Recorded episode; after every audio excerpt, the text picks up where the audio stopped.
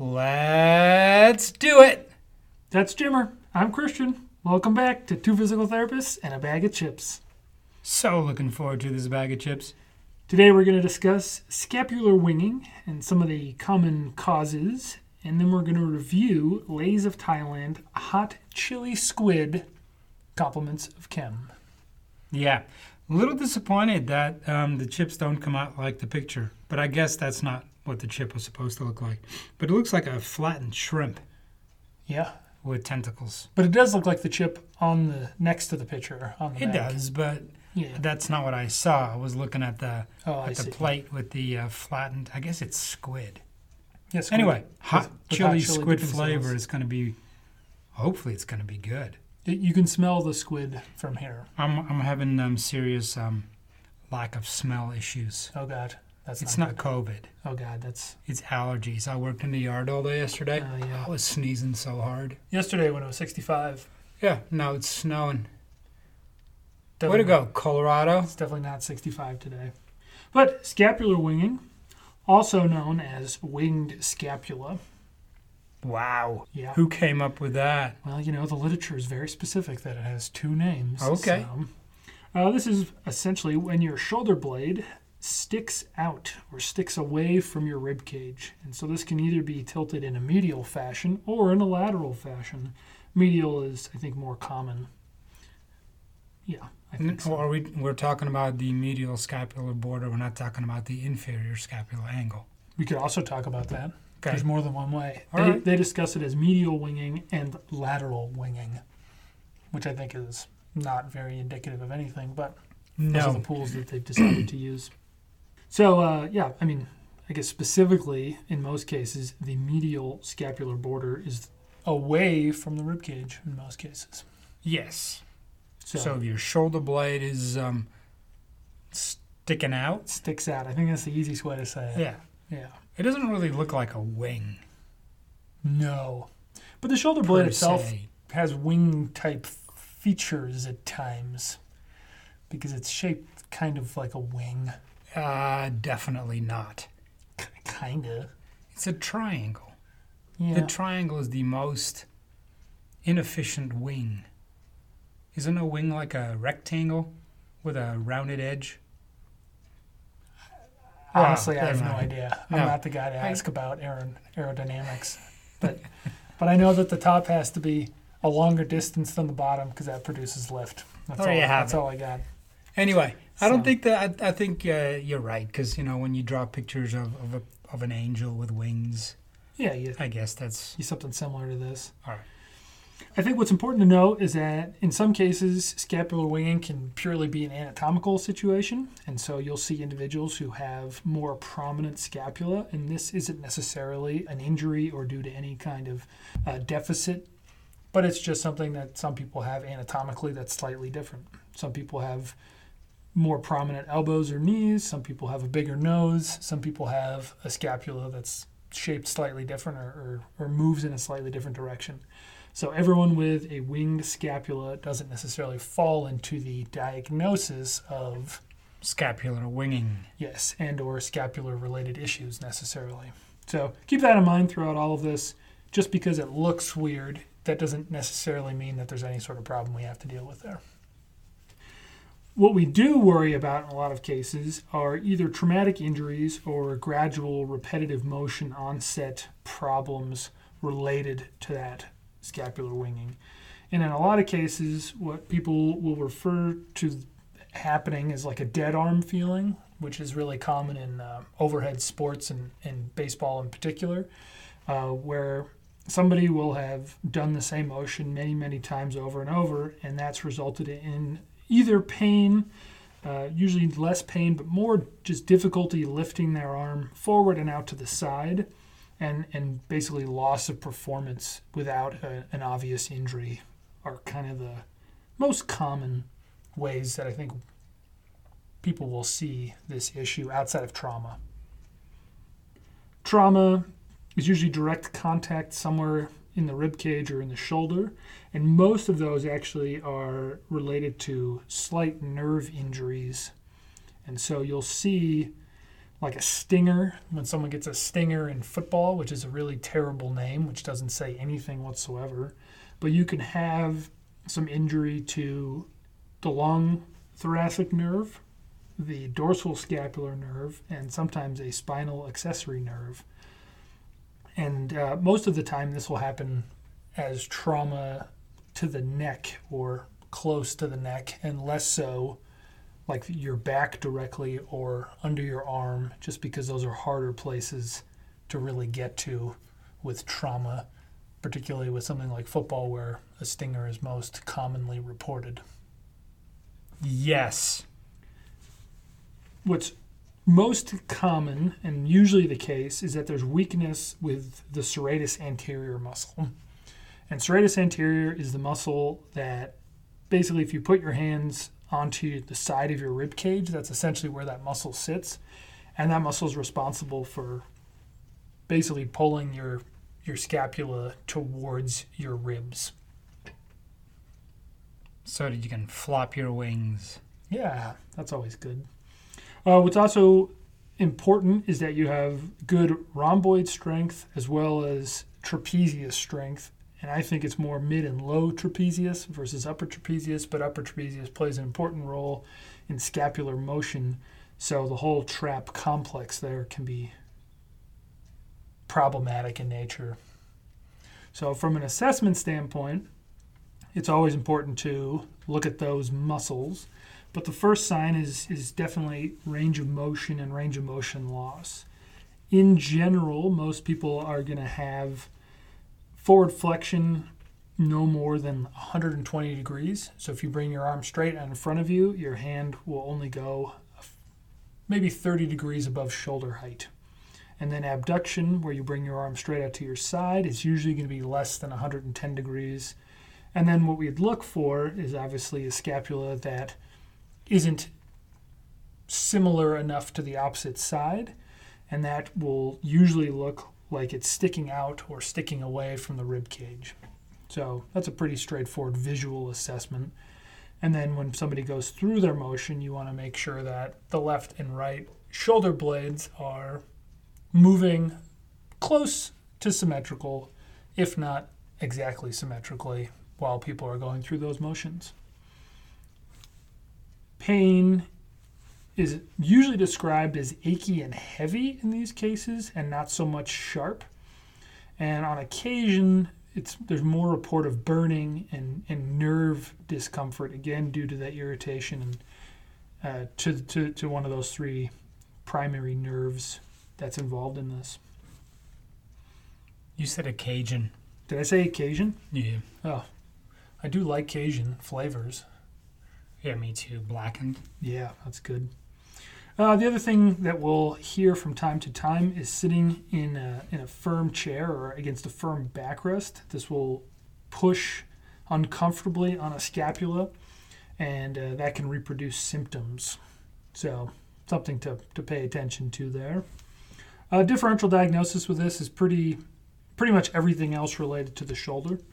And so, rotator cuff pathology, labrum issues, suspected fractures, again, if there's a traumatic cause, uh, impingement syndrome, subacromial impingement, uh, biceps tendonitis, sometimes scoliosis plays a role in this, and then thoracic outlet syndrome is also a potential with these guys. Generally speaking, EMG testing is going to be the most indicative of any kind of nerve injury, and this would be after a relatively thorough examination. Rarely do you need any kind of x ray or MRI if the injury is post traumatic, you certainly want to rule out any kind of fractures, and usually something like that would, would occur fairly early on. I can't think of MRIs that get used in this, but if you're suspecting a soft tissue injury and not something else, I could see how you'd end up there at some point. Treatment in most cases is, is range of motion early, and this can be passive and active assistive and active. Uh, within kind of comfortable pain-free ranges, and that'll extend as able, and then certainly strengthening, and particularly strengthening in those muscles we mentioned already. So the serratus anterior, the rhomboids, and then the trapezius, kind of all, all portions of that is important. I've read that they do surgeries on this. I, I've never seen a surgery for this, personally. Uh, based no, on what I I've, haven't either. based on what I've read, is that they're predominantly cosmetic in nature, and so they will pull your scapula back to your rib cage. Uh, they don't tend to help with function, and there's usually kind of permanent loss of long-term range of motion and function. So I don't really know why you would do it, but Why do you do any cosmetic surgery? for fun, No, for think so. looks, for looks, Yeah. yeah, that's the word for There you looks. have it.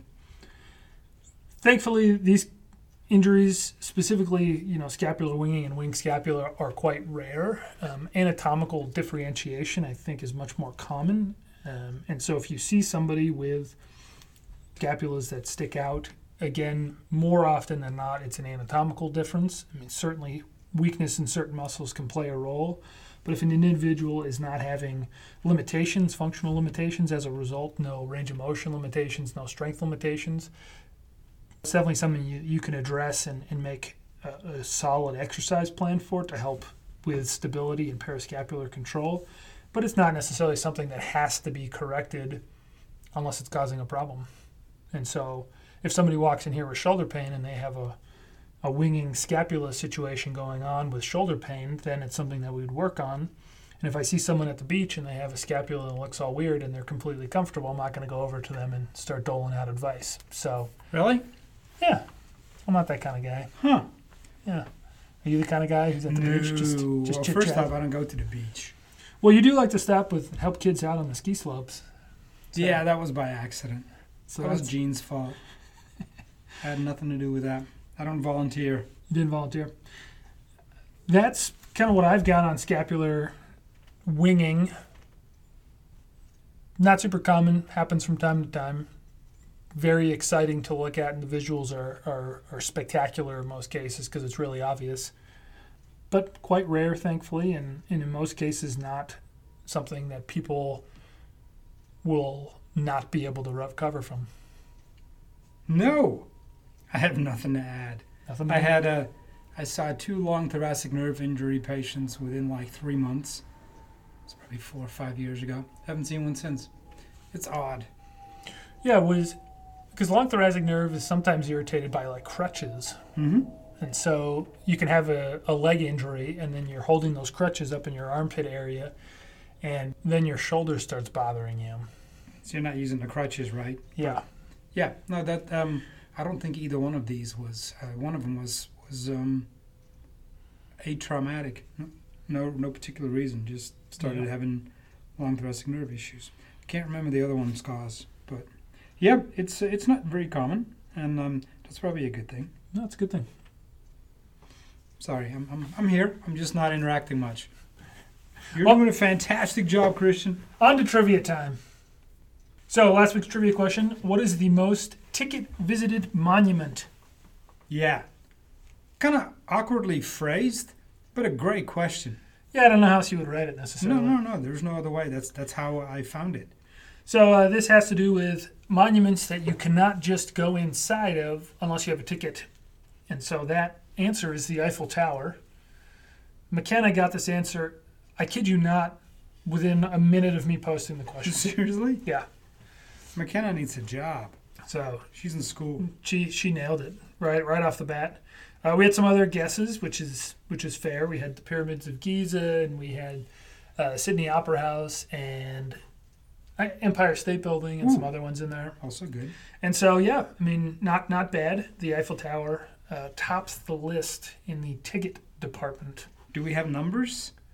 We do have numbers, but I don't have them handy at the All right. moment. No worries. I, I, was just curious. I misplaced them somewhere. no worries. I can. I didn't post them. I know it was a lot. Yeah, there's many millions of viewers that come a year. Yeah, I want to say it was like upwards of 50 million. Five zero. 50. But Yeah, but they were the third most visited monument, the Eiffel Tower. So there's other ones above that. Yep. But they're not ticketed. They're not ticketed. Yep. So Like all of them are pretty cool looking though. Like for example the London Bridge. The London Not Bridge. ticketed. Yep. Yep. Um, But yeah, I don't think you can go in the London Bridge or Tower Bridge. It's you can walk over the London Bridge. yeah, yeah, yeah, Hmm. yeah, yeah, yeah. Absolutely. But like Sydney Opera House, you can go into. Yes. That's a that's a very visited site. I didn't know. More so even than the Eiffel Tower, apparently. yeah, but it's not ticketed either. But it's not ticketed. I mean, you can't see a show. You can't just walk in and see a show. Right. You need a ticket to see the show. But you can walk around the lobbies and you can go in through. Uh, they got a bunch of stuff there and some exhibits and the architecture and the concrete design is all very impressive and spectacular. Yep. So those who watch Better Call Saul know all about the concrete design. That's awesome.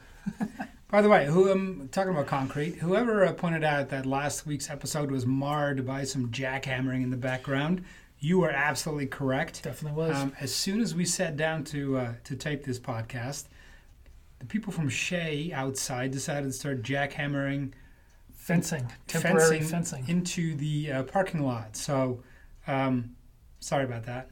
Not a lot it is what it is. that. No. Uh, this week's Disney, this week's Disney question, this week's trivia question is: Who was the first Disney princess? That's a good one. I should know this because we have like 500 videos, like VCR tapes. Yeah, that, that's got to pay for one of my kids' college, right? yeah.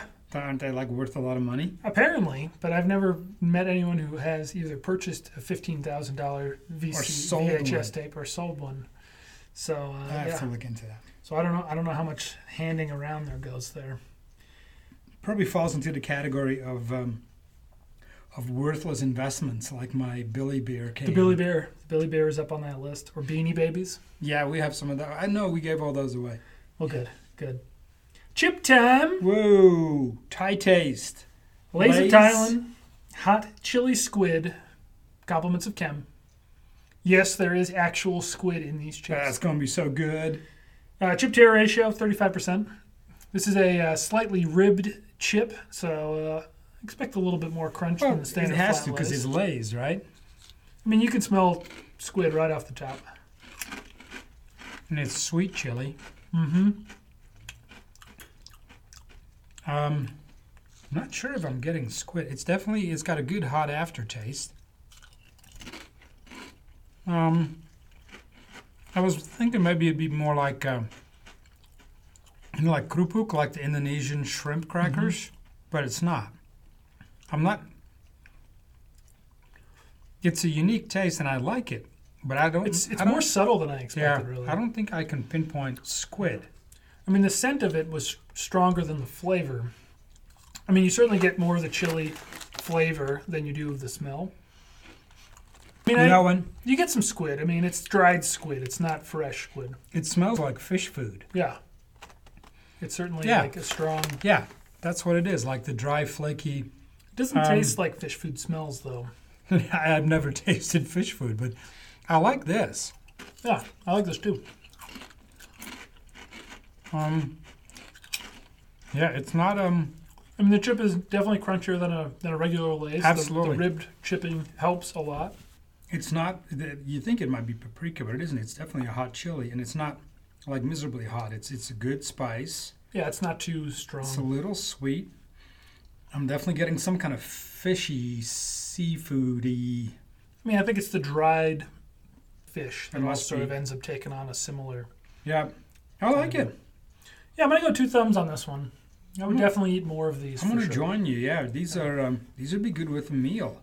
They- Kind they of would- like the krupuk. Yeah, yeah, yeah. They would be. Thank good. you so much, Cam. That was a successful um, Yeah, successful taste test into Thailand. absolutely. Yeah, Well, I think both bags got uh, two thumbs. both were good.